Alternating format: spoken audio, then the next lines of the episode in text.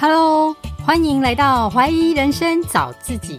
人生就是一连串探索的旅程，你是否也会因为找不到自己而感到怀疑人生呢？让我们倾听内心的声音，一起来找到真实的自己吧。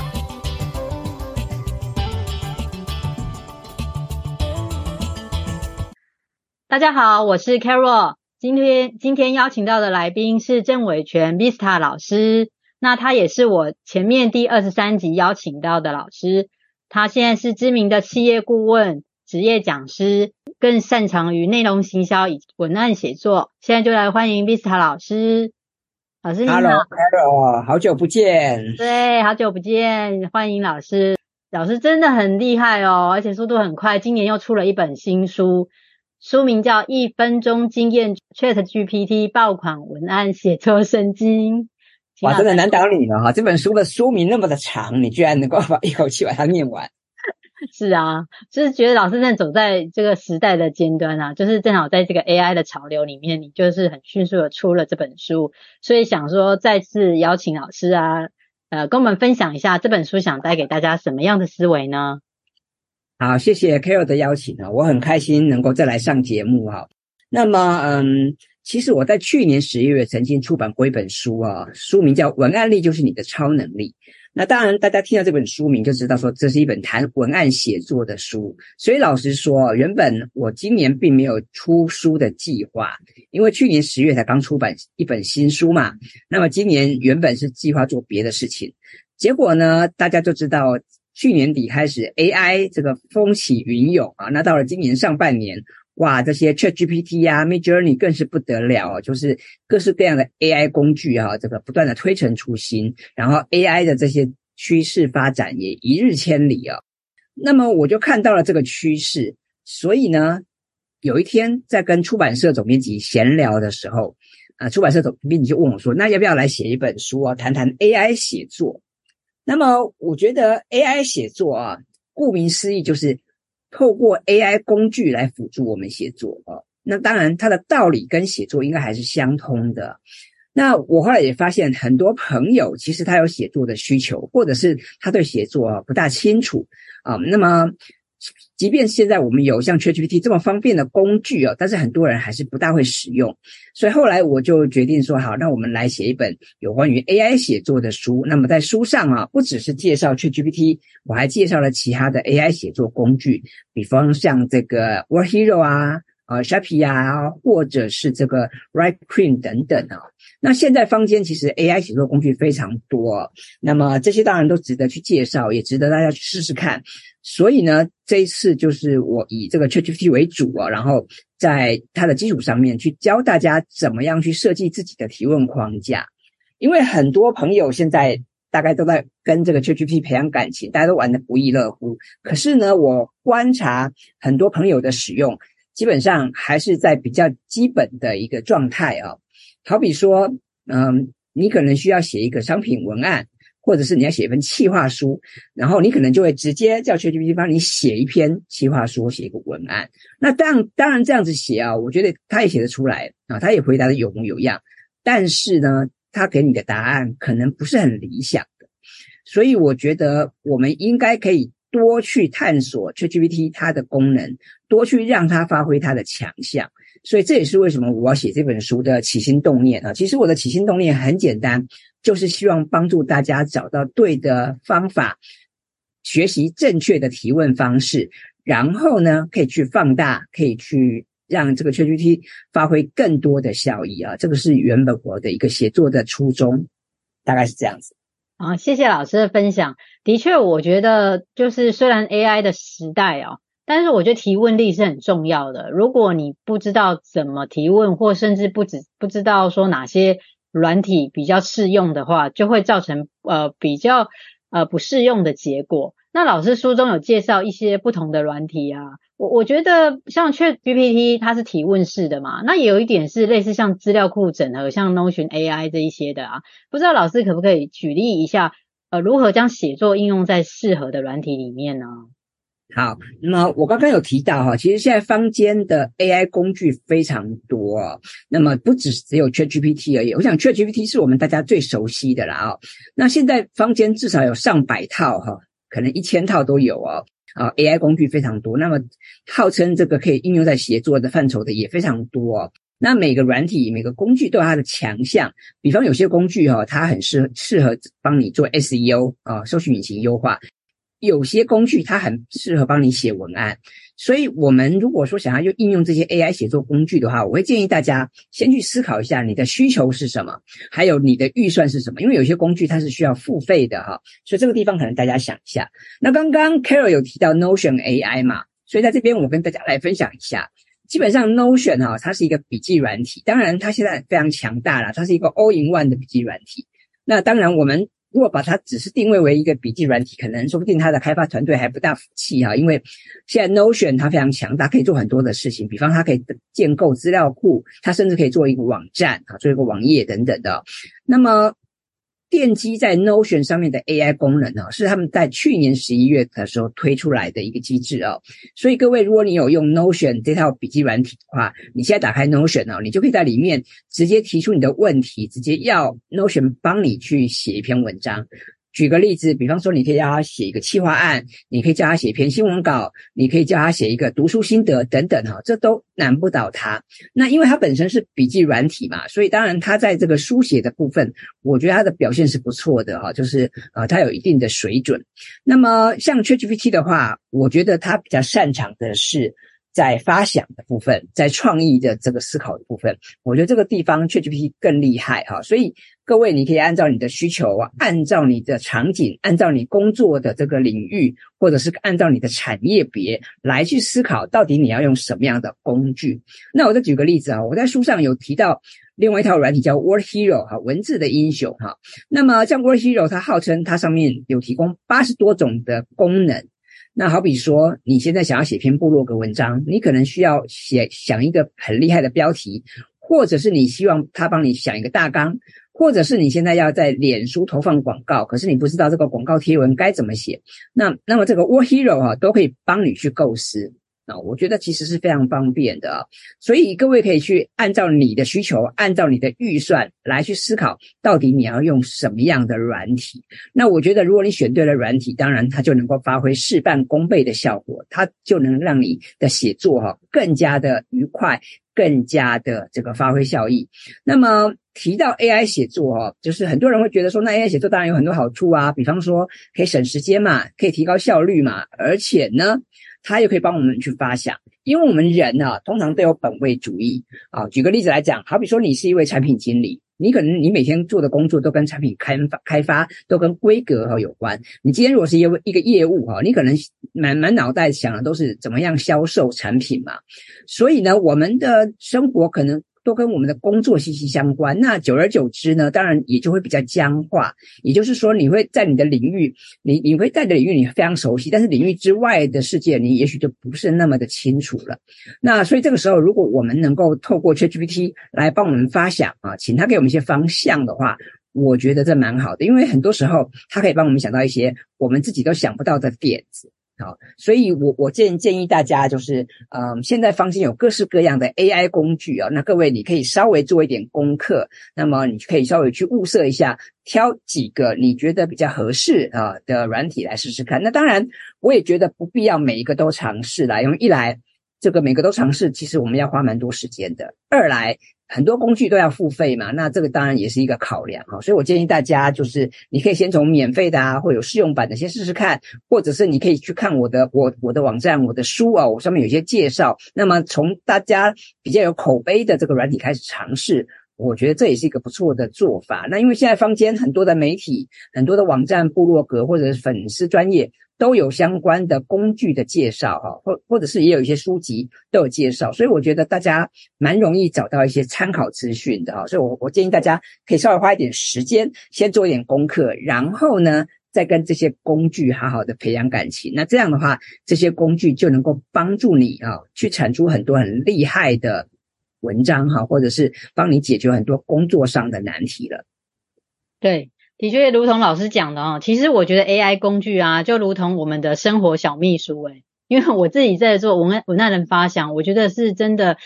透过 AI 来启发，是蛮快进入状况的。那它除了文案啊、读书心得等等，甚至现在连会议记录也都可以做整合，所以真的是蛮方便的。那想再请教老师啊，就是 AI 也可以协助撰写履历嘛？那请问如何才能优化并符合自己的版本呢？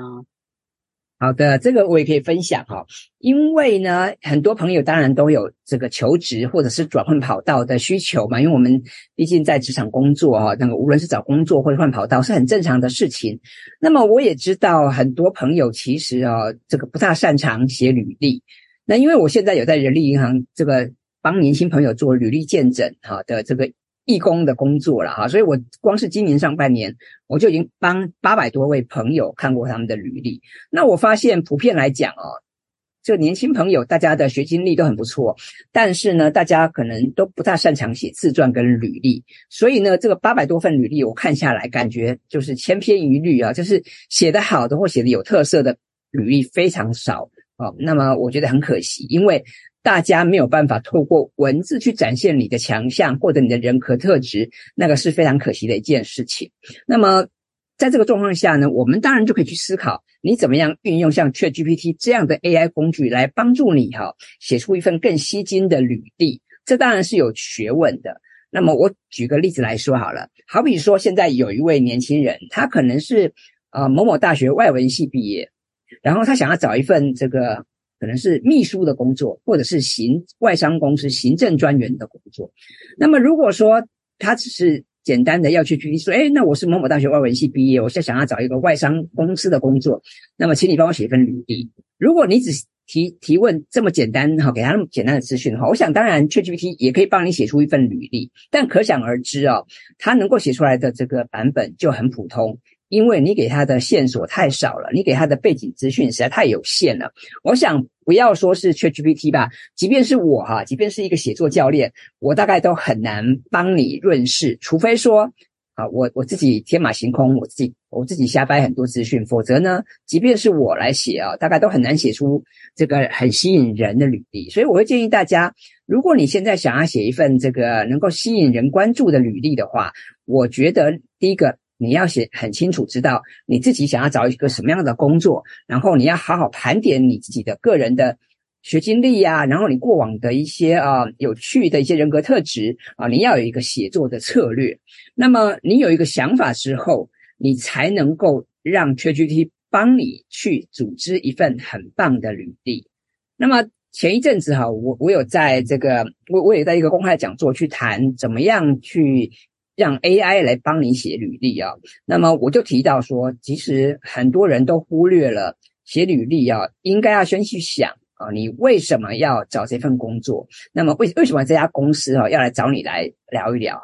你要问为什么啊？那么所以呢，写履历必须要有写作策略。那这个写作策略跟文笔好坏其实没有直接的关系啊，所以你不用担心文笔不好，或者是没办法出口成章。那当然也有人会会很担心说，哎呀，那我不是念的不是什么顶大呀，或者是我我大学期间的成绩好像也不是挺优秀的啊，哦，那怎么办呢？啊，或者有的人会担心说，那是不是我没有过去有没有很多的作品集啊，我没有很多的经历该怎么办？所以。呃，我觉得每个人的状况跟背景当然是不大一样的。我会建议大家，你在求职之前，你可能要先花一点时间，先盘点一下自己。你自己的强项是什么？你有什么优势？你有哪些的劣势？哈，还有你有哪些的资源？甚至是你的人格特质，我都建议你好好想一想。比方说，你是一个比较活泼外向的人呢，还是你是比较内向、比较拘谨的？还是你是一个很容易跟大家打成一片的人呢？我觉得这些部分，各位你都可以好好去思考一下。呃，那么当然，我也发现有些朋友哈，他可能在求职的时候，他没想那么多，或者是他只是。去关注到现在比较热门的职缺，比方说哦，现在 AI 很红，他就想说，那我要去找 AI 的工作，或者是最近 ESG 很流行，他就想说，那我是不是要去 ESG 的产业发展啊？但是却忽略了自己的个性、自己的强项，我觉得这样子是有点可惜的。所以我还是会建议大家，你要先有一个自己的这个应征的策略，有一个写作的策略，然后呢，你把这些相关的资讯整理整理起来，你再请 ChatGPT 帮你写。我觉得这样子啊，其实是会比较好的。那么，我们也不要只是让 AI 啊机器人来帮你写履历嘛，我觉得你可以跟他互动啊，我觉得提问很重要，所以你也可以请他。这个做角色扮演啊，比方说，你可以请他扮演人资主管的角色，或者是请他扮演用人单位的主管。好比说，你想要应征一份行销啊经理的工作，你可以让车俊熙扮演一个行销主管啊，你就问他嘛。那如果说他们现在想要找一个行销主管的这个职缺，他们觉得哈，行销主管哈，这个需要什么样的啊背景，需要什么样的才能？对不对？好，那我觉得这其实这个是非常有趣的。那很多时候呢，嗯，我们自己会有一些本位主义嘛，所以我觉得换位思考非常重要。那当然，你也可以透过跟 ChatGPT 的互动过程中，去补足你不足的地方，或者是去加强你原本哈漏掉的地方。我觉得都蛮好的啊，所以。我会建议大家不要只只是叫他帮你写一份履历而已，而是说你可以从不同的面向切入，然后让他来跟你呃互动，让他来协助你啊，让他来成为你的神队友，帮助你去产出一份很棒的履历啊。我觉得这个地方是大家要去思考的。那当然，很多人在求职的时候，可能自己内心哈都有一个心仪的。工工作的这个啊想名单嘛，比方说他可能想要去啊什么护国神山啊，或者想要去某些大公司啊，那我觉得很好。但是你可能要先想清楚，为什么你你想要去这个某某个公司呢？那这个公司它吸引你的的原因是什么？是他们的待遇好，是他们的福利佳，还是他们那边有你喜欢的什么样的环境吗？还是他们的进修管道、他们的升迁管道很棒呢？我希望这个部分各位也能够先想想清楚。然后呢，在你的履历上面要针对这些重点去做一些阐述啊，我觉得这个是非常关键的一点。那刚刚有提到说，我帮很多年轻朋友做了履历见证啊，那我发现很多人在写履历或自传的时候，都只有描述。啊，就是描述他过去学了什么，他做了什么啊，或者是他他未来想要怎么样，但是就很少去提到说他跟这个工作的关联性。那然后呢，也没有用一些量化或数据或是案例的方式来呈现。那我觉得非常可惜，因为各位可以想想看呢，如果现在我们角色互换一下，现在如果你是人资的主管，你或者是你是用人单位的主管，当你看到这份履历上面。它上面可能写说，哦，我的英文很好，我擅长什么样的软体操作，但是却没有一些具体的一些成效啊，或者是没有一些成果可以评估。那这样子的话，其实是很难去理解这个人到底他的能耐如何。对不对？嗯，所以我会建议大家哦，你不要只是描述而已哦，你应该要先设法多用动词，多用名词，多用一些具体的案例来去表达你的自己的强项，还有你的人格特质，甚至是你的正能量、你的积极性等等哈。我觉得这些都非常重要。所以呢，现在我们有这些 AI 工具可以帮忙，那的确是很好的一件事情。但是，即便各位你现在手上有这么好的工具哈，你还是要懂得利用啊，这样子才能够去放大你，才能让你的履历被更多人看见啊。所以这个是我给大家的一个小小的建议。是，老师真的讲了好多重点哦。老师不止把 AI 工具当成工具人，诶，你还把它当成一个神队友。意思就是我们要换位思考啦，我们不只不能只以自身想提问的。而是要想想看，你现在要应征的工作，对方会希望你是怎么样的符合资格呢？然后你也要量化，还有找到自己与这个工作的关联性，去做发想跟提问，才会得到比较好的符合自己版本的履历，对不对？没错，没错。我觉得很多朋友哈，就是嗯，可能因为一来是我们看了很多这个前辈啊，或者是学长姐，或者是自己爸妈。啊，过去求职的经验，所以很多人他就会依样画葫芦，或者是他可能会受到那个传统一些人力银行或者是坊间现有的这些啊履历的这个模板的限制啊，所以大家就没有太去去挖空心思去思考，或者是发挥创意啊。那我觉得有点可惜，所以这样看起来就是这个履历如果千篇一律的话，其实你是很难被这个人资。单位或者是用人单位去看到，我觉得那太可惜了啊、哦！所以我建议大家，就是现在虽然有这么棒的 AI 工具，可是各位你一定要好好的想清楚，你不急着立刻打开电脑，不急着立刻哈就就开始写你的履历，而是你要先想想看你自己的目的、你的动机，甚至是你未来一年三年哈，或者是五年，你的职涯的发展，你的计划是什么？我建议大家先想想清楚。那么如果说要你想十年，那可能有点长，太太久远了。但是我想，至少我们可以想想一年或三年后嘛。那么各位，你想想看，你三年后想要成为一个什么样的人？然后你再倒推回来，所以呢，你你三年后想要成为一个独当一面的行销主管的话，那么现在你应该做哪些努力？对不对啊？你应该做哪些布局？我希望大家都能够从这几个面向好好去思考一下。是，就是，即便现在是 AI 的时代啦，我们在做任何的写作或文案发想或理律啊，都还是要回归文案这整个的架构去做思考。其实最主要的还是回归到我们原始文案在写作的这个精神哦，而不是只是运用 AI 的工具。那整体而言啊，对于 AI 来协助写作这件事啊，老师你你有没有什么建议可以让我们写出自己的特色的？好，我我刚刚有提到了，就是说现在的确像 ChatGPT 啊类似的工具应运而生哈，如雨后春笋般的不断出现在我们的面前，而且不断有新的东西推陈出新，这当然是一件好事。不过各位你要你要你要想想想一件事情很清楚，就是嗯，虽然有这么多的工具，可是大家都是起跑点都是一样的啊，就是你有这些工具可以运用，我也有有这些工具可以运用，所以呢，你会不会用这个工具哈，那就差别很多了。那么。我我常常有一个譬喻啦，我说如果你不大会用这些 AI 工具的话，那么 AI 对你来讲就是一个加法而已。我们知道一加一等于二嘛，二加二等于四嘛，那这个加法的进进展是有限的。但如果说你今天你能够活用 AI 工具啊，那么它它给你的想象空间就很大，它就是乘法，那么乘法的这个想象就很大，对不对？所以各位，你是希望能够有乘法的效果，还是只是愿意停留在加法呢，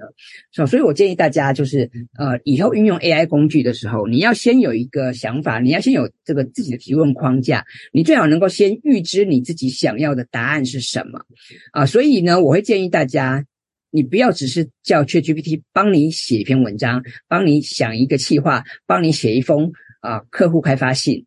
而是你应该先提供他背景资讯，给他一些上下文的脉络，甚至是你对于你自己想要。得到的答案或者解决方案，你要先有一份想法，我觉得这是非常重要的。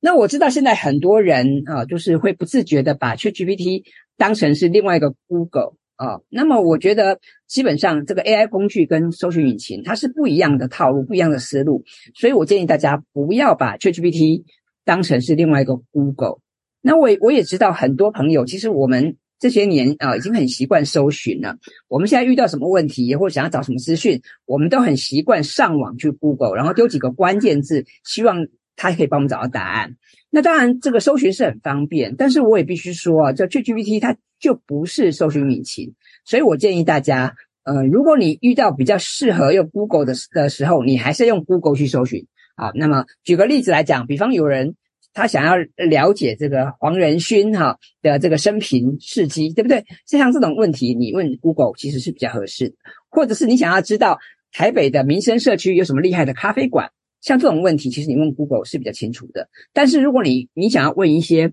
比较有互动性，或者是比较有这个需要发想，甚至有些创意啊，比较开放性的问题的时候，我觉得这时候 ChatGPT 就很棒，就能够帮助你做很多事情。所以我们谈回写作。我会建议大家，你不要只是要他帮你写篇作文，你应该先把你的想法、你的需求啊，甚至是背景资讯先告诉他。那么这样的话，ChatGPT 比较能够按照你的你给他的框架去做发想。那我在我今今年五月出版的这本书上面，我有提到一些提问的框架，还还有一些提问的方法，所以我鼓励大家。呃，你能够按照你的需求，按照你的工作场域，按照你的生活场景来去思考。那我在书上我有教大家啊，你除了我在书上有提供所谓的指令大全之外，我有教大家怎么样去设计你的提问框架。那么各位，你可以按照你的工作的场域啊，你们的不同的需求、不同的产业别去思考。好比说你在科技业。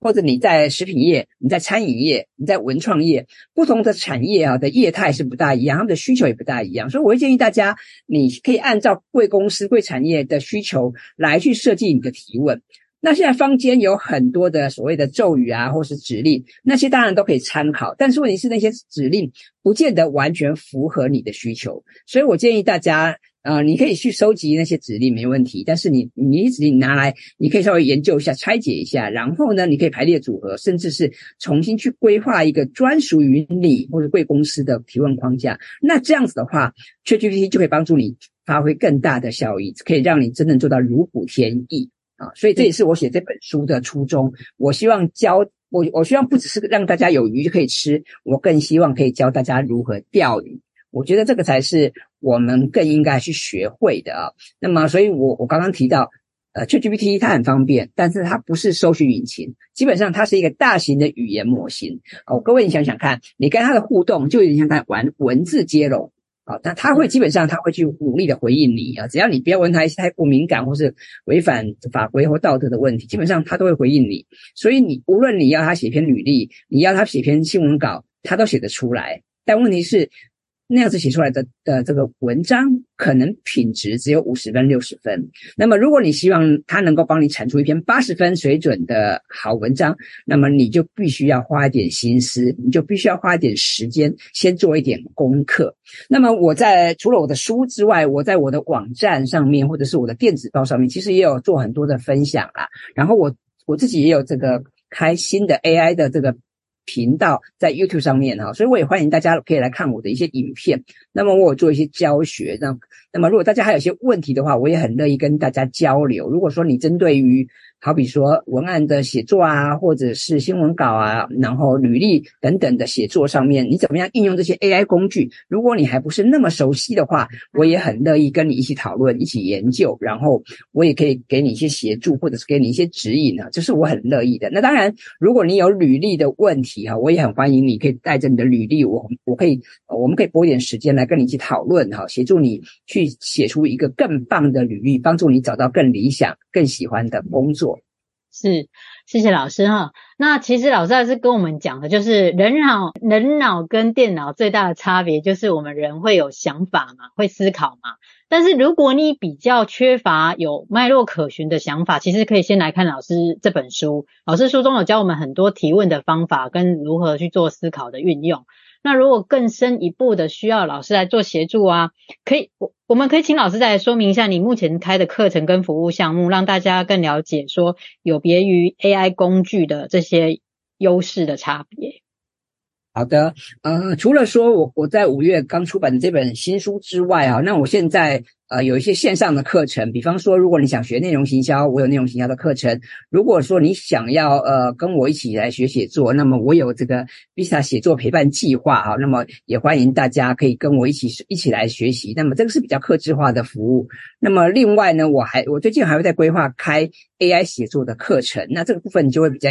侧重在 AI 工具的应用上面，那这些资讯呢，各位你可以看我的网站，或者是我的 AI 的频道，我或者是订阅我的电子报，那么我都会跟大家分享。那我想。一开始哦，那甚至我还要准备这个文案力大礼包，要免费送给大家啦。所以各位，你也可以先不急着买书啊，你可以先上网搜寻，然后免费订阅我的电子报，或者是可以免费下载我我提供给大家的文案力大礼包。大家可以先看一看，你觉得喜欢，对你有一些帮助，那么你再来买课程等等，我觉得都很好。那么我也欢迎各位，你也可以先写 email 跟我讨论。我想，呃，我们也可以先有一点点简单的问答或者交流，我很乐意来帮助大家。只要各位你愿意，这个你真的觉得说你愿意投资自己，你愿意好好学习写作、学习行销，我都很乐意帮助大家。因为我觉得我们每个人哈都是这样过来的。过去我自己也是自己跌跌撞撞，我也是这个摸索了很久。所以如果有一个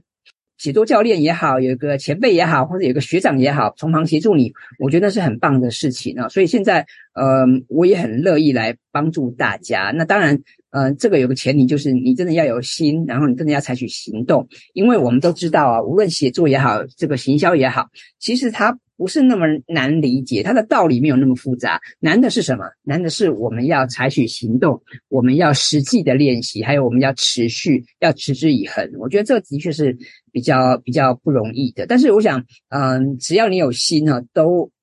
都开始的话，其实都不难的。就像有本书很红，叫做《原子习惯》，它上面也说嘛，我们现在就是把很多复杂的事情呢，很多很难的事情，我们就拆解成小小的任务嘛。那每天做一点，我觉得这样也蛮好的。所以，呃，我希望大家不要太害怕写作。我知道很多朋友可能听到写作哦，就觉得头皮发麻，或听到要演讲啊，就很害怕。其实写作也好，演讲也好，哦，它都是沟通表达的一环呢。那它都是人跟人沟通的一个部分。那么其实它没有那么复杂的。那我只要你愿意开始哦。啊，我觉得都可以进步的，所以你不用太担心，好像自己会写不好啊，说不好，其实这些都有方法可以克服的。那么我很希望可以陪伴大家，我也很希望可以协助你啊，去克服你的一些瓶颈，然后让你体会到写作的乐趣，让你理解原来行销真的可以帮助你做很多的事情啊，这也是我的初衷。是。老师真的很热心啊，而且对于写作有满满的热忱。那我觉得，其实我们现在不管各行各业都很需要文案力，也就是我们最大的竞争力嘛。如果有需要这方面服务的朋友啊，都欢迎跟老师做联系。那我也会把老师的资讯放在节目资讯栏，希望大家都来多多支持老师哦。那我们节目就到了尾声，谢谢老师，就跟听众朋友们说拜拜喽，谢谢，拜拜，拜拜。我的节目会固定在每周二晚上上架。若您喜欢我的节目，也请到 Apple Podcast 或 iTunes 给我五星评分及留言，或者能小额赞助请我喝杯咖啡，我都会非常感谢您的鼓励与支持，让我有持续创作的动力。也欢迎与我交流，加入我的 Nine 社群或 Nine 官网，一起来解锁人生。相关资讯请看节目资讯栏。谢谢收听，我们下周见喽。